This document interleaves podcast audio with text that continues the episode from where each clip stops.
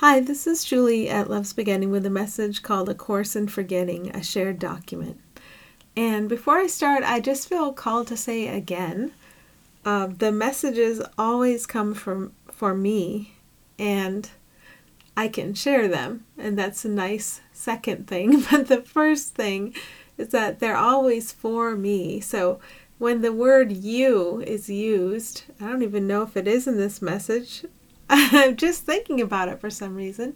When the word you is used, it's it's I'm being addressed. I'm being told how, where I can focus and what I can let go of and what assistance I have and how I can look at those I call others. So it's it's for me, but it's also shareable. So if you look at it through that lens, that might be most helpful. And of course, you get your own messages and you might want to share those too. Okay, so this is a course in forgetting a shared document. One morning last week, this message came through. This is a course in forgetting. This is a course in remembering that the past isn't real, so you can allow the world to come alive all around you. Instead of what you wanted to see and hate, you now allow the world to show you in love. This process does not have to take a long time, and it all depends upon the expansion of your willingness.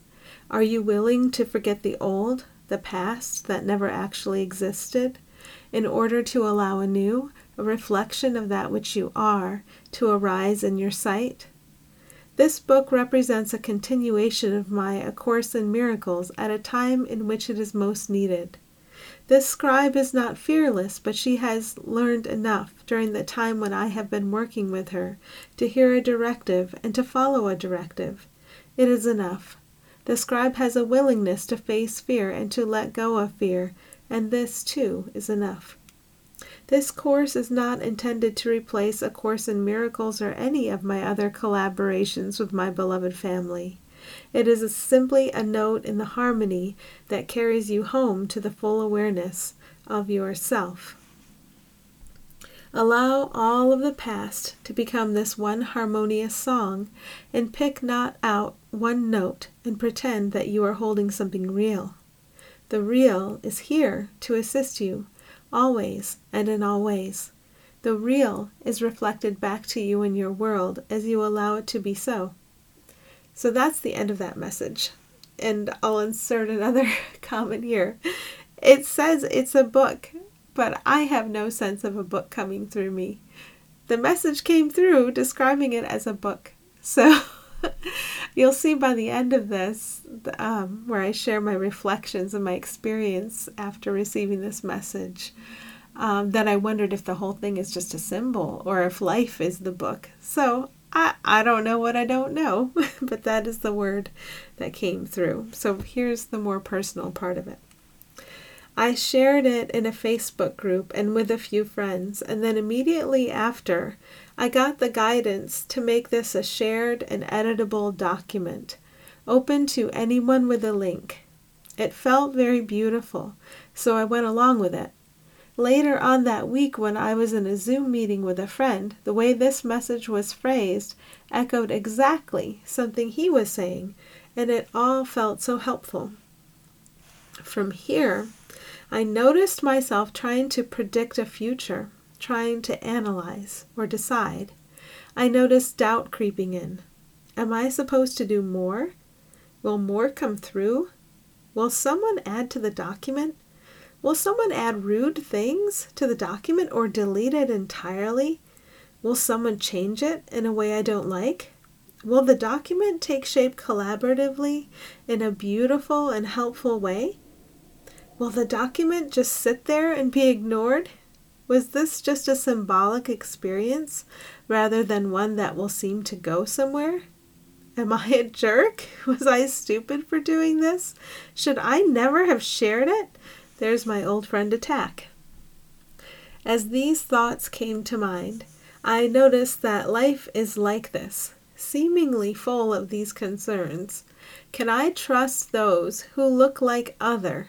What will happen? What if something happens that I don't like? I can see ego as the source of all of these questions. Who I really am doesn't have any of these questions and doesn't need to figure anything out. It doesn't need to decide one way or the other about itself because there isn't a one way or the other, and there isn't a separate self. The period following receiving this message and the beautiful invitation to share it in a way that could change it was an especially thick one. It was full of opportunities to go deep into trusting who I see as the other, with no exceptions. An experience came to me that was a direct invitation into that trust. Someone from the homeschooling office called me to ask more from me regarding the paperwork I sent in. This has never happened before, and it was one of those tip of the iceberg experiences to help me see that I feel massively threatened that I believe that some that something from the outside can come in and disturb my peace. It seemed to me as if my state's, New York's, homeschooling regulations were being ignored, and I felt a lot of turmoil about it. I felt a lot of self protectiveness. I perceived myself as having rights, and it looked as though those rights were being trampled upon. If my rights were being trampled upon, though, I need a villain to do the trampling, and I already know that all I call villain come at my request. And I know deeply that she is not a villain. I know too much. I can't forget how this really goes. It took days and going into some deep fear, some deep idea of the separation between me and this one who seemed to come at me, and then I could finally see her as the helpful trigger that showed me how deep my mistrust of, quote, other goes, how much I believe that they, any they, could do something damaging or that would cause loss to me. And just now it snaps into place. Can the homeschooling report become a shared and editable, editable document? Where would be the threat there? Can this experience teach me trust? Can this experience help me see beyond the idea of injustice that I'm supposed to fight and correct? Injustice comes complete with the concept of perpetrators. Can I let go of my need for perpetrators? Can I finally face my own belief in myself as a horrible perpetrator author of this world, and therefore injustice? Can I see our shared authorship in the making of this world as simple confusion, total innocence always? Can I forgive? In forgiving, can I see that none of this is real, and nothing has ever gone wrong? Can I see that it is not possible to trample upon God, and that I have never done such a thing? I may be dreaming about it, but I have never actually done it. Can any document or anything conceived as separate become a vehicle for sharing the love that we are? A friend came to me yesterday and helped me cry out 20 tissues worth of fear. So much gratitude came in the wake of that. Let me see what is real. Let me let go of the need to control anything that isn't real. When I first heard from the person at the homeschooling office, I told her I had to go home and think before I responded to her request. I went home and attempted to rest and calm and peace, but the answer I emailed to her didn't come from that place. It came from analysis and comparison, and it was the best I was able to do at that time. Now I can see that there is nothing to protect and nothing I have to fight. How I see the other is the most important thing, and if a simple request for more information is made, I can fulfill it. I can fulfill it in the spirit of seeing any other as what I am, in the spirit of seeing harmlessness everywhere. But I can't fulfill it in calm and peace if I do perceive harm and threat, threat to perceived freedom. When I perceive harm, I have to sit in the sizzling until it calms down, until reason makes itself apparent. Reason uses everything in the world to help me. A friend to sit with me while I cry. What is my freedom?